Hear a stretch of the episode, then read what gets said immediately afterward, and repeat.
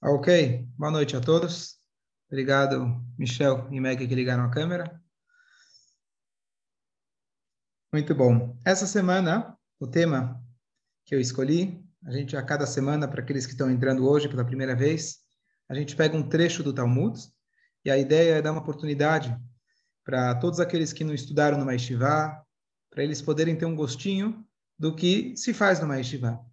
A Gemara, de forma geral, o Talmud, é dividido em partes mais complexas, a parte mecânica, leis, perguntas, respostas, mas nesse shiur a gente pega os trechos do Talmud que não são menos importantes, que são as histórias. E as histórias do Talmud, como todo o judaísmo que ele foi passado, transmitido através de histórias, elas têm mensagens para a gente muito profundas. E o que eu, na verdade, gosto especialmente, eu queria já anunciar Baruch Hashem, essa sexta-feira chegou aqui o livro que Baruch Hashem, que é uma compilação dos meus shiurim, justamente desse tema. E aqui hoje eu estou abordando um dos temas que está no livro. Eu estou colando do meu livro, se vocês permitem. E todos aqueles, em breve, a gente vai mandar para todos os sócios frequentadores da sinagoga, mas o livro está à disposição de qualquer um, de todos. E então, em breve eu mando aí para Miami, Israel, quem estiver participando. É uma alegria muito grande. Então, o shiur é o seguinte: a gente falou sobre o tema como lidar com o sentimento de vazio. Então, esse é um tema, na verdade, eu acho que é super importante. Eu acho que bastante gente se identificou com o tema, que de vez em quando a gente acorda ou a gente passa um tempo e a gente sente vazio. Eu não sei se a melhor palavra é vazio, mas quando a gente vê um objeto que ele está vazio, um prato sem comida, um copo sem água, você percebe que está faltando alguma coisa. Então, às vezes, estou falando especialmente nós, Yudim, a gente sente às vezes que está faltando alguma coisa. E a gente vê que essa falta, ela não é, é ela é uma característica judaica. Os judeus estão sempre, foram sempre nômades. Então, eu estou no Brasil, mas eu quero ir para outro lugar. Eu estou em outro lugar, eu quero ir para o próximo. Quando alguém estava descrevendo, um, um shiur que eu vi recentemente, falando para moças que ainda não tinham achado o seu Basher, o Shidur. Então ele fala: você acorda de manhã, você fica pensando: quando eu vou casar? Quando eu vou casar? Quando eu vou casar? E aí depois você casa, você fala: e quando eu vou ter filho? Quando eu vou ter filho? Quando eu vou ter filho? Aí chega o filho, e como vai ser o Brit Milá? E como vai ser o Bar Mitzvah? Como vai ser o casamento? E assim a gente está sempre ansioso para o próximo. E isso é uma natureza judaica. A gente nunca está satisfeito com as nossas, é, com as nossas é, conquistas do passado, a gente sempre quer mais.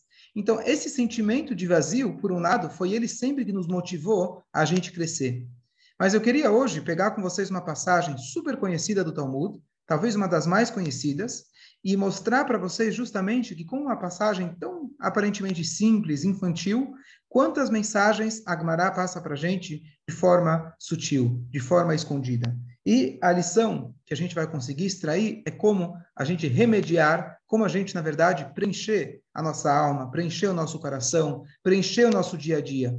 Tem momentos e tem momentos, e todos nós passamos por momentos, mas nós temos um remédio, nós temos uma vitamina que ela sempre funciona.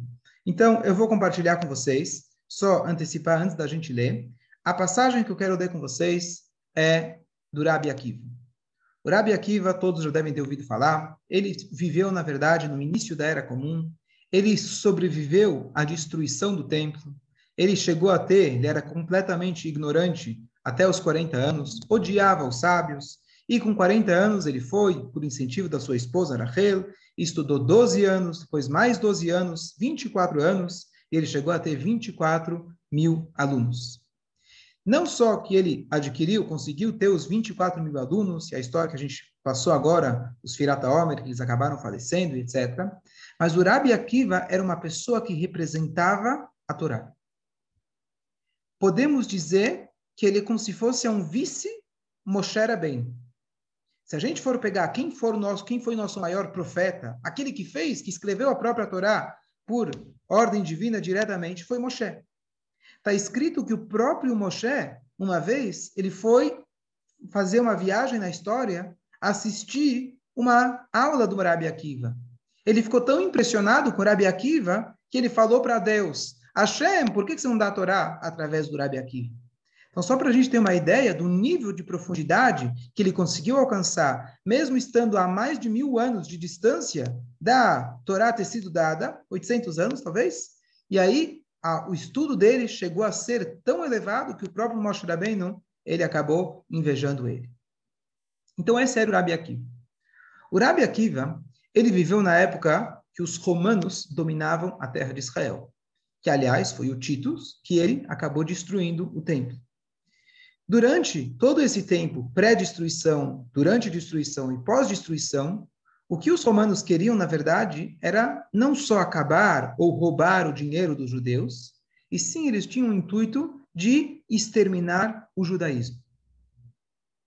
Acabar com o legado milenar que nós temos. E essa história se repetiu muitas vezes ao longo da nossa história. Então, um dos decretos que eles fizeram era a proibição de ensinar a Torá. Outro decreto que eles fizeram, em determinada época, era proibir o Brit Milá, proibir o Tefilim, proibir algo que se chamava Semichá. Semichá hoje em dia é um termo usado que quando alguém faz a prova do rabinato, ele ganha Semichá. Mas a verdadeira Semichá era quando você recebia uma ordenação, alguém que te dava o direito de ser rabino, mas esse alguém recebeu de alguém que recebeu de alguém até a linhagem direta de Moshe Rabbeinu. Isso também eles proibiram. O que, que eles queriam? Eles queriam achar qual que é a alma do judaísmo. Qual que é o segredo do, judaico? Aonde está a chave para a gente conseguir acabar com isso? Talvez é o Brit? Não, talvez é o Tfilim? Não, talvez é o estudo de Torá. Não, mas talvez pode não estudar Torá, mas se tiver rabinos, talvez a Torá vai ser preservada. E assim, eles foram tentando de várias formas acabar com o judaísmo que Baruch Hashem não conseguiram. E nesse momento histórico tão importante, é, na perseguição dos romanos, tivemos algumas figuras importantes, chaves, que foram eles que entregaram as suas vidas para que hoje a gente ainda pudesse ter a Torá. Por exemplo, o Rabi Akiva, depois que ele perdeu os 24 mil alunos, todos faleceram, ele não desistiu. Imagina, situação, alguém investe numa empresa a vida inteira, construiu um império. Do dia para a noite, 33 dias, perdeu tudo. Ele tinha de tudo para desistir de Deus, perder a confiança. Ele falou: vou começar do zero. E ele, então, buscou cinco novos alunos. E com esses ele ficou. Você vai dizer: bom, tudo bem, de 24 mil ele passou para cinco. Coitado, né? O cara tinha uma empresa de milhões, agora tem uma lojinha. Não. Esses cinco alunos foram aqueles que mantiveram na mão deles a Torá oral, aquilo que se chama Mishnah, Braita, Tosefta, todo o conjunto da Torá oral, só foi possível passar para as próximas gerações graças a esses cinco alunos. Então, a coragem que o Rabi Akiva teve de seguir adiante foi isso que garantiu que, apesar da perseguição, apesar da dificuldade do, da destruição do templo e não ter mais um núcleo de encontro para o nosso povo, eles entregaram suas vidas para manter esse legado, para que hoje a gente possa estar aqui reunido, discutindo ainda do Rabi Akiva e dos outros mestres. Tivemos Rabi Uda Nassi, aquele que compilou toda a Mishnah, no ano 90 da Era Comum. Ele também, a história dele, que quando ele era pequeno, era proibido fazer o Brit Milá. A mãe dele foi contra a lei dos romanos e fez o Brit Milá dele com oito dias. A história é longa, mas basicamente ele, ela, a, a lei era que se o, o, o, o, imperador descobrisse que a pessoa fez o Brit Milá, era pena de morte para o bebê e para a mãe. Então ela foi chamada, na verdade, para o palácio para ser executada. No caminho, ela parou numa estalagem. E lá tinha uma família romana uma mãe também com um bebê recém-nascido, e esse bebê, bebê recém-nascido era um goi. O que acontece? Ela viu que a cara da mãe do Rabiúda Nasci estava muito triste, e ela perguntou o que aconteceu. Ela falou, olha, estou indo agora para ser executada com meu filho. E a dona da casa falou, não se preocupa, a gente tem um jeito. Eu tenho um filho, ele se chama Antoninos, ele acabou de nascer, a gente troca. E assim foi a história o Rabiuda Nassi, bebezinho, foi até o palácio e logo antes de executar, alguém falou: Não, vamos só abrir a fraldinha, né? Vamos ver se realmente é verdade. E quando abriram, viram que não tinha o Brit Milá. Na volta eles trocaram, e no final da história, quando ambos cresceram, se tornaram grandes amigos, e ainda tem opiniões que dizem que eles se tornaram, na verdade, o, Antoninos acabou se convertendo ao judaísmo. Então, essas pessoas, especialmente naquele momento histórico, foram essenciais para a transmissão da Torá oral, que significa o judaísmo prático. Porque só o judaísmo que está na Torá escrita não é suficiente, aliás, é muito pouco, para que a gente possa praticar judaísmo. Então, uma das histórias muito, muito características do Rabi Akiva e super famosas é a história dos peixes com a raposa. Qual é a história? A gente logo vai ver dentro da, da Guimará. Mas a história é que o governo, o imperador romano, proibiu em absoluto o ensino e o estudo da Torá. O Rabi Akiva, como ele já demonstrou muita coragem, ele falou: Eu não me importo.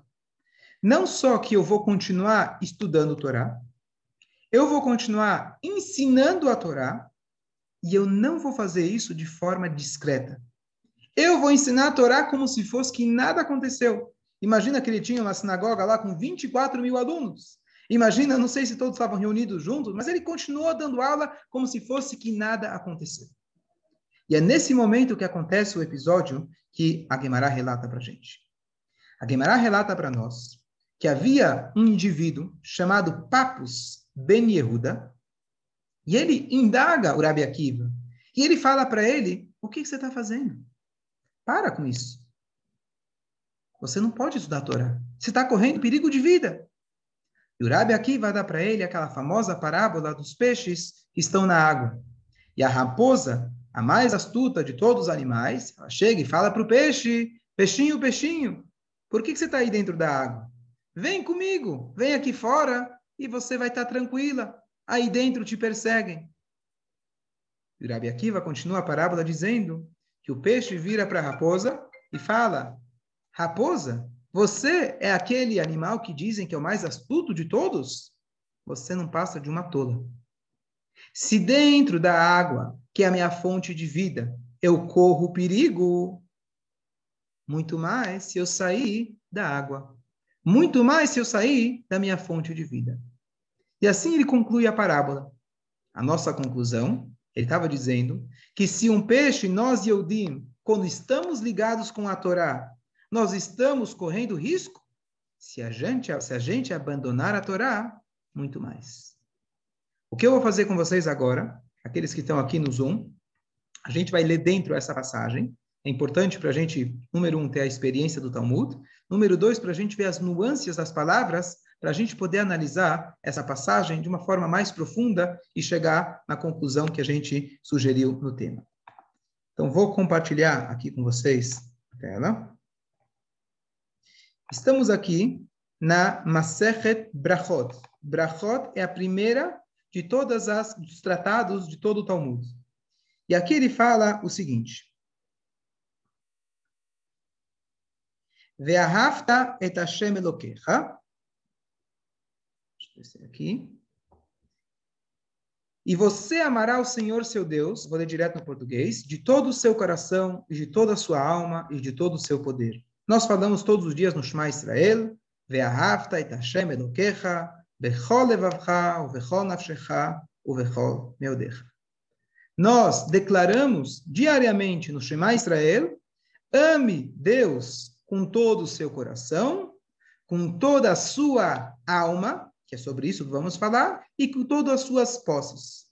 Então, a Gemara fala o que, que significa isso, com toda a sua alma, significa, pulando um pouquinho, que se o corpo de alguém é mais caro não, peraí. Com toda a sua alma, desculpa, deve-se dar sua alma em santificação de Deus. Ou seja, a pessoa que ela for ameaçada de morte e, de um lado, ela tem a vida, do outro lado, ela tem a oportunidade de fazer o que Deus quer, a pessoa tem que se sacrificar e fazer aquilo que Deus quer. Na verdade, a gente sabe que isso se trata sobre determinadas mitzvot.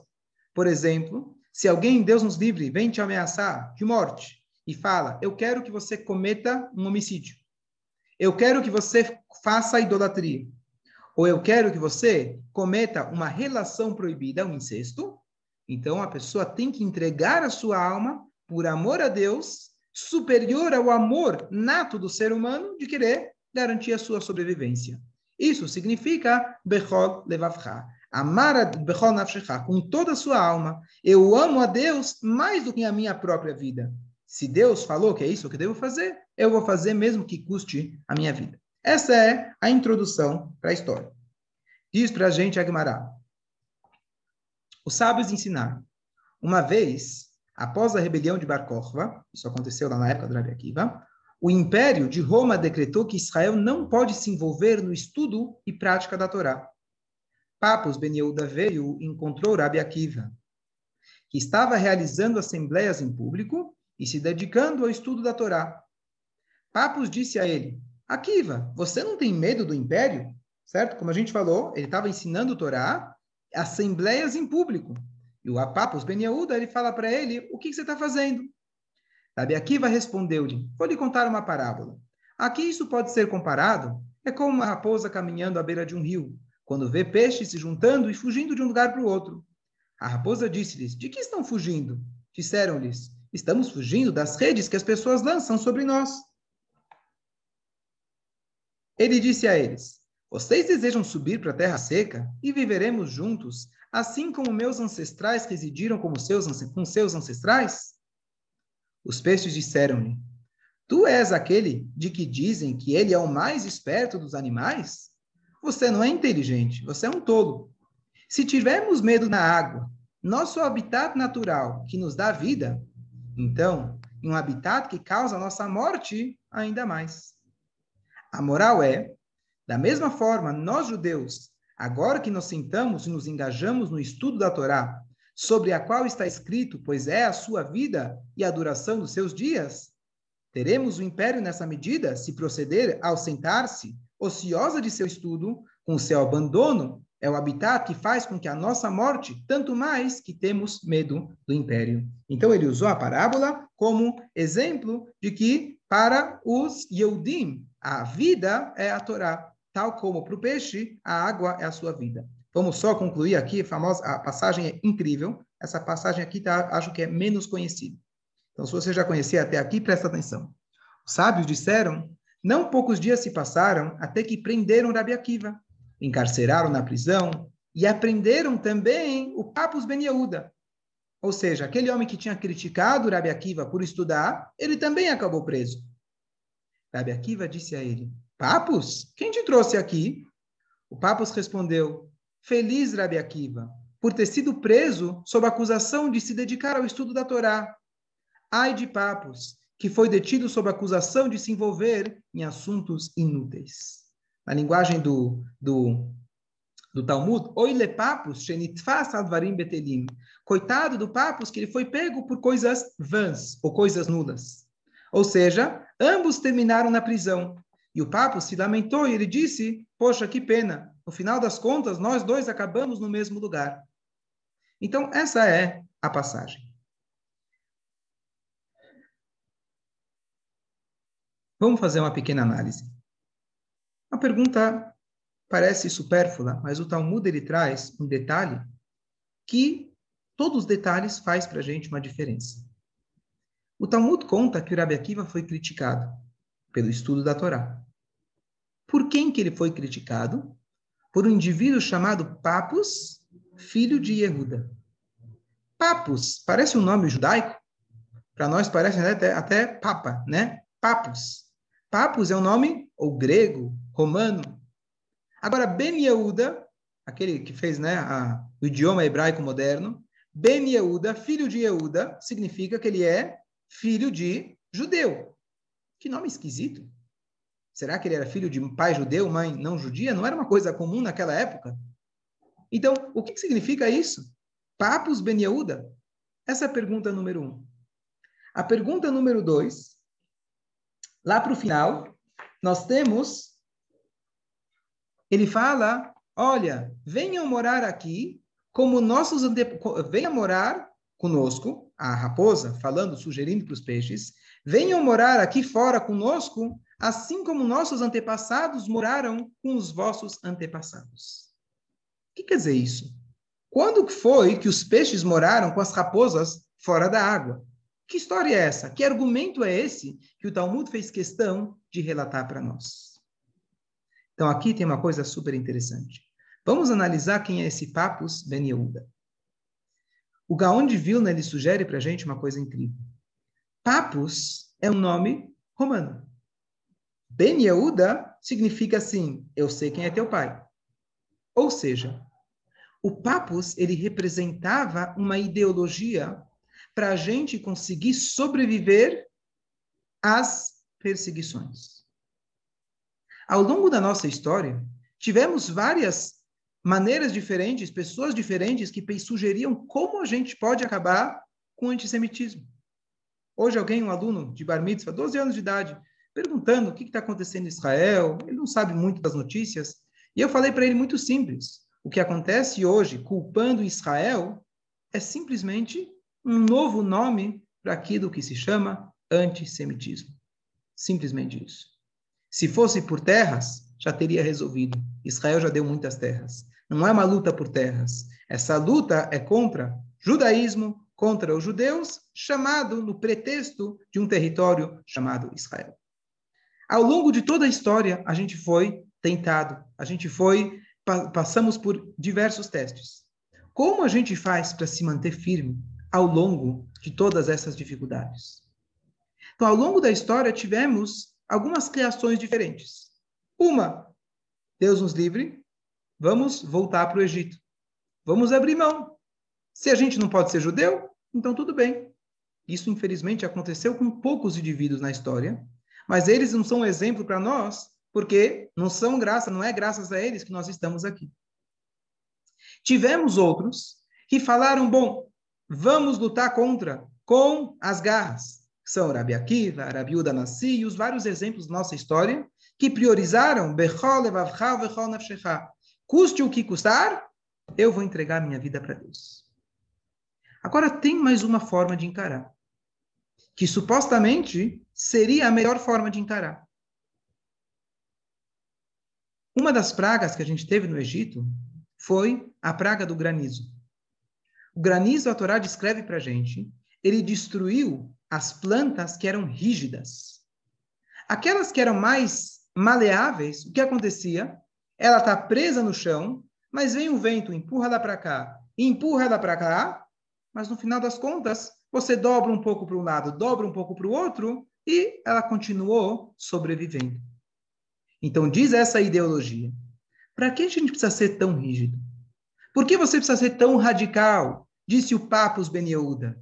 Olha para mim, eu sou Ben Yehuda, eu sou filho de Yehuda, eu sou judeu. Mas eu mudei o meu nome. Eu optei pela adaptação.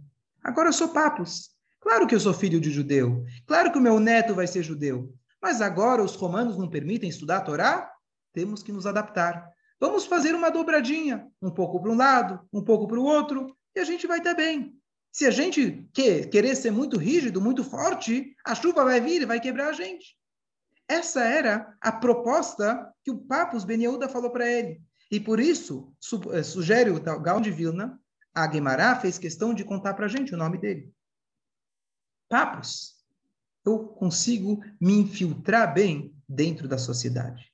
Eu consigo Ser judeu talvez em casa, mas na rua eu sou Papos. Em casa eu sou Benieuda, mas perante os outros eu não posso sair por aí ensinando o Torá, disse o Papos para o Rabi, pro Rabi Akiva. Será que essa ideologia deu certo ao longo da história? Diz para a gente o Rabi Akiva, essa ideologia não só que não dá certo, porque os inimigos sabem quem nós somos, se um Yehudi não respeita a si mesmo, se um Yehudi não reconhece quem ele é, nós naturalmente perdemos o respeito do outro. Como se diz, se você não respeita você mesmo, quem vai te respeitar? No momento que um Yehudi nega reconhecer quem ele é, os povos eles têm um senso e eles então desrespeitam a gente. E o que acontece, diz Rabi aqui? Um Yehudi, quando ele abandona o estudo da Torá, quando ele abandona o cumprimento da Torá, ele está sem vida. Ele está sem oxigênio. A tua ideia não funciona. No momento que o peixe sai da água, ele morre. Quase que instantaneamente. Um Yehudi que ele fala, eu vou abrir mão dos meus princípios. Isso não vai dar certo. E olha que interessante. Você vai dizer, bom, eu acho que Rabi Akiva foi um pouco radical. Final das contas, ele acabou sendo morto. Ele acabou tendo a sua, a, a sua pele é, é, é, penteada com os pentes de ferro pelos romanos, algo tão trágico que a gente descreve e lê na tarde do Yom, na, no dia do Yom Kippur, que ele foi lá, Eles Querá, Deus lembra os dez mártires, entre ele o Rabi Akiva e outros da Belezer Ben Shamua e vários outros, que eles é, dedicaram sua vida à Torá e tiveram um final tão trágico. Não deu certo. Então vamos ver o final da história. O final da história é que o Papus, ele acabou sendo preso. O que, que ele acabou sendo preso? Então, sem agora entrar, daqui a pouco eu vou falar uma possível explicação por que ele foi preso. Mas o Papus, ele falou, eu fui pego por coisas vãs, por banalidades. O que, que significa isso? O Papus, ele acreditava e ele falou firmemente, Rabi Akiva, abandona um pouquinho, vamos dobrar um pouquinho, vamos abrir mão. E aí a gente vai se integrar bem na sociedade. O que, que aconteceu usando um paralelo? Há setenta e poucos anos atrás, na Alemanha. Os judeus eles eram mais alemães do que os alemães. Finalmente, eles foram emancipados. Um judeu pode ir na universidade, um judeu pode ter terra, um judeu finalmente é reconhecido. Ele pode ser um cientista, ele pode ser um historiador, ele pode avançar a tecnologia, ele pode mudar de nome, ele pode ser um alemão completo. Fantástico! Estamos no lugar mais seguro do mundo. E justamente lá, tivemos um momento que os, peixes foram tirados fora da água. Deus nos livre, não estou aqui de forma nenhuma querendo justificar aquilo que aconteceu, isso não cabe a nós, mas o que cabe a nós é meditar. Será se esse método funcionou? Eu não estou dizendo que por causa disso Deus nos livre aconteceu o que aconteceu no Holocausto. O que eu estou dizendo é: será que esse pensamento funcionou? Diz o Papa Ben Yehuda ele fala, lamento, Rabi Akiva. Você foi preso porque você se apegou aos seus ideais. Eu fui preso porque meu tataravô, quatro gerações, três gerações, bisavô, ele era, tinha o nome e sobrenome de Yehuda. Eu não sou mais seguidor da Torá. Eu achei que eu estava bem infiltrado. Eu achei que eu estava enganando bem. Eu achei que eu podia ser um papos na rua. E no final das contas, eu vi que todos os meus connections, todos aqueles meus amigos, todos aqueles que eu confiei, passa alguns dias, começa um problema em Gaza, aquele vizinho árabe, que ele estava aqui ao meu lado, e a gente trocava ovos quando precisava, ele, Deus nos livre, pode tirar uma pedra e jogar na sua cabeça. Não estou generalizando, não estou falando são todos assim, mas quando um judeu ele acredita que o seu bem-estar é graças às suas conexões com seus vizinhos, abrindo mão dos seus ideais, Infelizmente, isso nunca funcionou.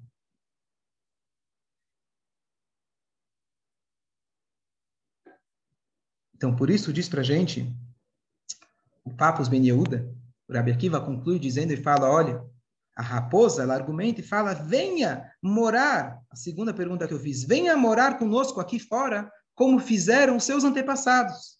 Que história é essa? Então, na verdade, isso é uma alusão para um momento que o povo deixou o estudo da Torá. E com esse pensamento a gente vai chegar à nossa conclusão de como preencher o vazio. Num momento, se a gente voltar na história, estamos aqui falando sobre a época dos romanos. Os romanos destruíram o segundo templo, que foi no ano 68 da Era Comum. 70 anos antes, desculpa, 490 anos antes, você tinha o primeiro templo, que ele foi destruído pelos babilônios. Uma história parecida. Só que no, nos babilônios, infelizmente, os judeus, de forma geral, abandonaram o estudo da Torá. Então, o Rabi Akiva, de forma sutil, ele já está respondendo, falando que a tua sugestão venha morar conosco, igual moraram seus antepassados, ou seja, saia da água, igual os outros saíram, isso trouxe a destruição do primeiro templo. Isso nunca funcionou. Em termos práticos, a gente está contando uma história de dois mil anos atrás. A questão do antissemitismo, infelizmente, se repete a cada dia. Nós estamos passando por momentos difíceis temos aí um cessar-fogo, espero que seja um cessar-fogo verdadeiro. A gente não busca cessar fogo, a gente busca a paz verdadeira. E é isso que Mashiach vai trazer para a gente. A gente não quer simplesmente que fique calada a situação. A gente quer que haja paz verdadeira, e a paz verdadeira vai ser com Mashiach. Voltando ao assunto, como nós hoje, aqui tão distante, podemos lidar e lutar contra essa situação, que infelizmente não é só em Israel, é no mundo todo, e a gente sabe disso muito bem. O que teve aqui em Genópolis, Baruch Hashem não foi muita gente há pouco tempo, e assim, esse antissemitismo, ele continua em vários como um vírus, cada vez com um novo nome, mas também mantendo a sua existência original, é o mesmo vírus, com uma nova variação. Nós, Yehudim, precisamos, além dessa parte de antissemitismo e etc., que agora justo está à tona, mas não é o nosso dia a dia, Baruch Hashem. A gente hoje segue uma vida onde a gente pode fazer as mitzvot, Torá, orgulhosamente, temos Eretz Israel, temos judeus por todo lado do mundo, e a gente pode fazer as mitzvot praticamente em qualquer lugar do mundo. Qual que é a mensagem para a gente de tudo isso? A mensagem é a seguinte, nós podemos sentir de vez em quando vazios. Nós, Yodim, temos a solução. A solução é o que cada um de vocês agora está fazendo. São nove horas da noite. Por que, que uma pessoa que poderia agora estar tá fazendo qualquer outra coisa está assistindo um shiur de Torá? Porque a gente sente que a gente precisa preencher alguma coisa. A gente está constantemente em busca. O Yehudi, muitas vezes, ele está buscando, buscando, buscando. Tem uma música famosa recente, quem conhece o cantor Yakov Schweck, ele conta que todos nós temos uma, uma na, na, música ele fala, a gente tem uma, uma chama e a gente acaba buscando alimentar essa chama em todos os outros lugares. E a gente acaba esquecendo que para alimentar essa chama é só a gente olhar para dentro. Quando um Yehudi sente vazio, isso é algo normal. Nós podemos, com muita facilidade, abre um livro, abre um shiur, escuta uma palavra de Torá, uma chama afasta toda a escuridão. Nós temos na nossa mão a vitamina para a gente conseguir preencher os sentimentos de tédio que hoje é tão presente, o sentimento de não ter o que fazer, deixa eu ver o que está passando, deixa eu ver o que tem no Facebook, deixa eu ver o que tem no Instagram, e a gente fica preenchendo esse vazio como uma pessoa que está com fome e fica comendo chocolate, que isso não tem, não vai trazer nenhum nutriente para ele. Nós temos, e é isso que Rabi Akiva ensina para a gente, da onde eu sei essa, essa extrapolação de falar que isso serve para nós? Talvez ele estava falando apenas para a época dele. Então, olha que interessante. A palavra Bechol Nafshecha, com toda sua alma, significa, no literal, entregar sua vida. Quem de nós hoje precisa entregar sua vida para poder ser judeu? Para o Hashem isso não acontece. Então nós temos uma outra tradução da palavra Nafshecha. Nefesh nós temos uma palavra lá quando Abraham ele foi comprar, quem lembra a passagem em Bereshit, quando Abraham ele foi comprar o lugar para enterrar sua esposa Sara, ele vira e fala para o dono das terras, Imyesh et nafshecha. Se você concordar, se você tiver vontade em deixar, etc., enterrar minha esposa. Ou seja, a palavra nefesh pode ser traduzida não apenas como alma, entregar a vida, pode ser traduzida também como vontade. Hoje, o nosso desafio não é abrir mão da nossa vida. Hoje, o nosso grande desafio é abrir mão daquilo que diz: não estou afim. Vem fazer um shiur. Ah, não estou afim.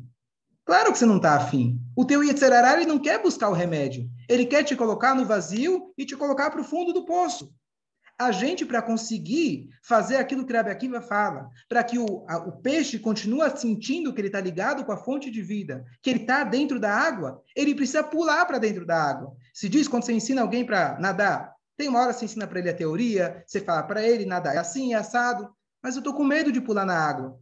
Às vezes não tem jeito. Eu tenho que te jogar, jogar para dentro da água, está gelada, você tem medo de se afogar, mas instintivamente você vai começar a nadar. Entra dentro da Torá Pula dentro da Torá. Não pensa duas vezes. Abre um livro de Torá.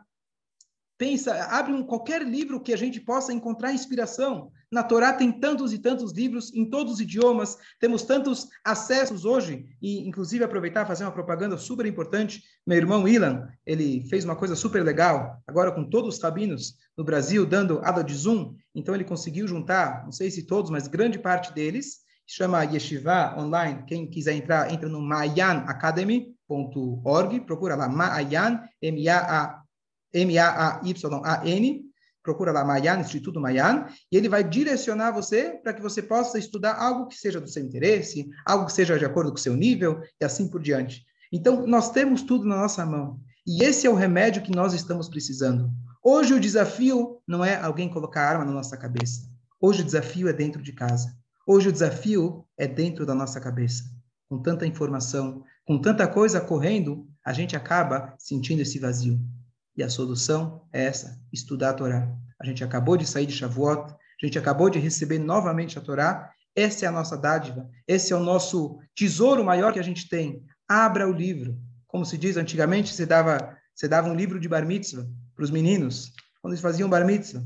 Hoje se dá um guarda-chuva, que pelo menos o guarda-chuva, se chover, ele vai abrir. Abra o livro. Encara.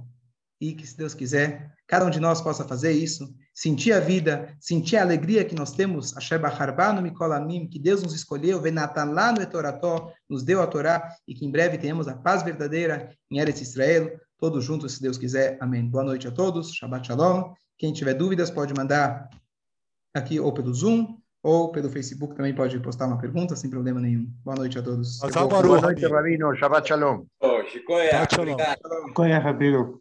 Obrigada, Oi, Rabino. Shabbat Shalom. Shabbat Shalom. Shabbat Shalom. Shabbat Shalom. Rabino. Todo mundo aí que está assistindo também. Quer? Não entendi. Boa noite para todos que estão assistindo Tchau. Boa também. noite a todos. Boa noite. todos.